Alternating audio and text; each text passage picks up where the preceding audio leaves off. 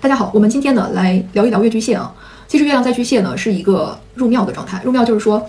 这个行星月亮啊，它和它所在的这个星座巨蟹座，它们本质上能量上是契合的，是说的是一回事儿。所以呢，入庙呢，就是说这颗行星啊，在这个星座上，它是最能表现出它的特质。那我们知道月亮呢，它是一个情感潜意识啊，还有我们的安全感是内在的这种情绪化的东西。而巨蟹呢，它是一个照料、疗愈啊，是一个照顾别人，是一个妈妈星座。所以呢，当月亮落在巨蟹的时候，你就可以认为这个人呢，他是有非常强的这种去照料别人的能力、本能，而且呢，他也是要去通过照顾别人来获得这种内心的这种安全感。所以，月亮在巨蟹的人呢，嗯，虽然他是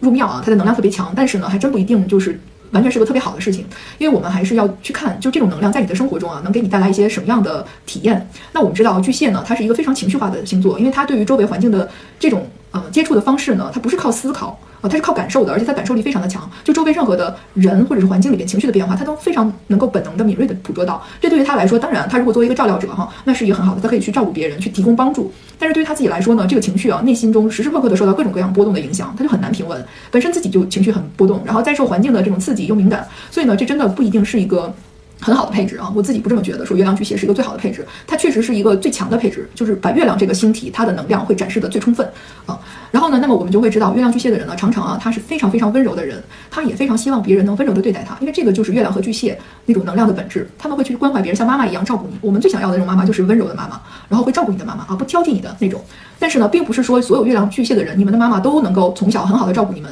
有很多人，他们的妈妈也不太会照顾，这就会导致他们从小就会成为那个妈妈，反而去来照顾自己的家人。就他们变成了那个去提供照顾的人，所以呢，就会慢慢慢慢的练成一种去照顾别人的这种本能。那么这种本能呢，等到他成年以后呢，常常就会，比如说在女孩子去选择伴侣的时候，他就容易找到妈宝男，因为他很善于去照顾别人，他也需要去在这种情感关系中去给到对方呵护和照顾。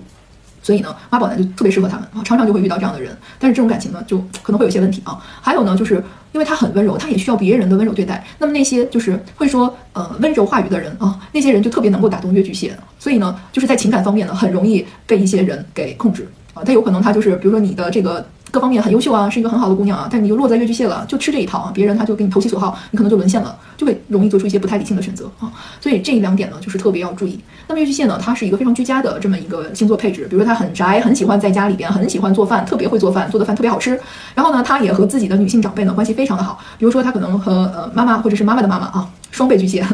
比如说姥姥啊这样的呃女性长辈关系很好，很依恋。就是月巨蟹呢，他很容易受到情绪方面的一些困扰。那如果他比如说在自己情绪出现状况的问这个情况下啊，那另一半如果跟他冷战啊，或者说呃采取一些比较激烈的方式啊，那么他常常是受不了的，他特别受不了这种，他需要的是温柔哈。所以呢，这个就是月巨蟹的软肋。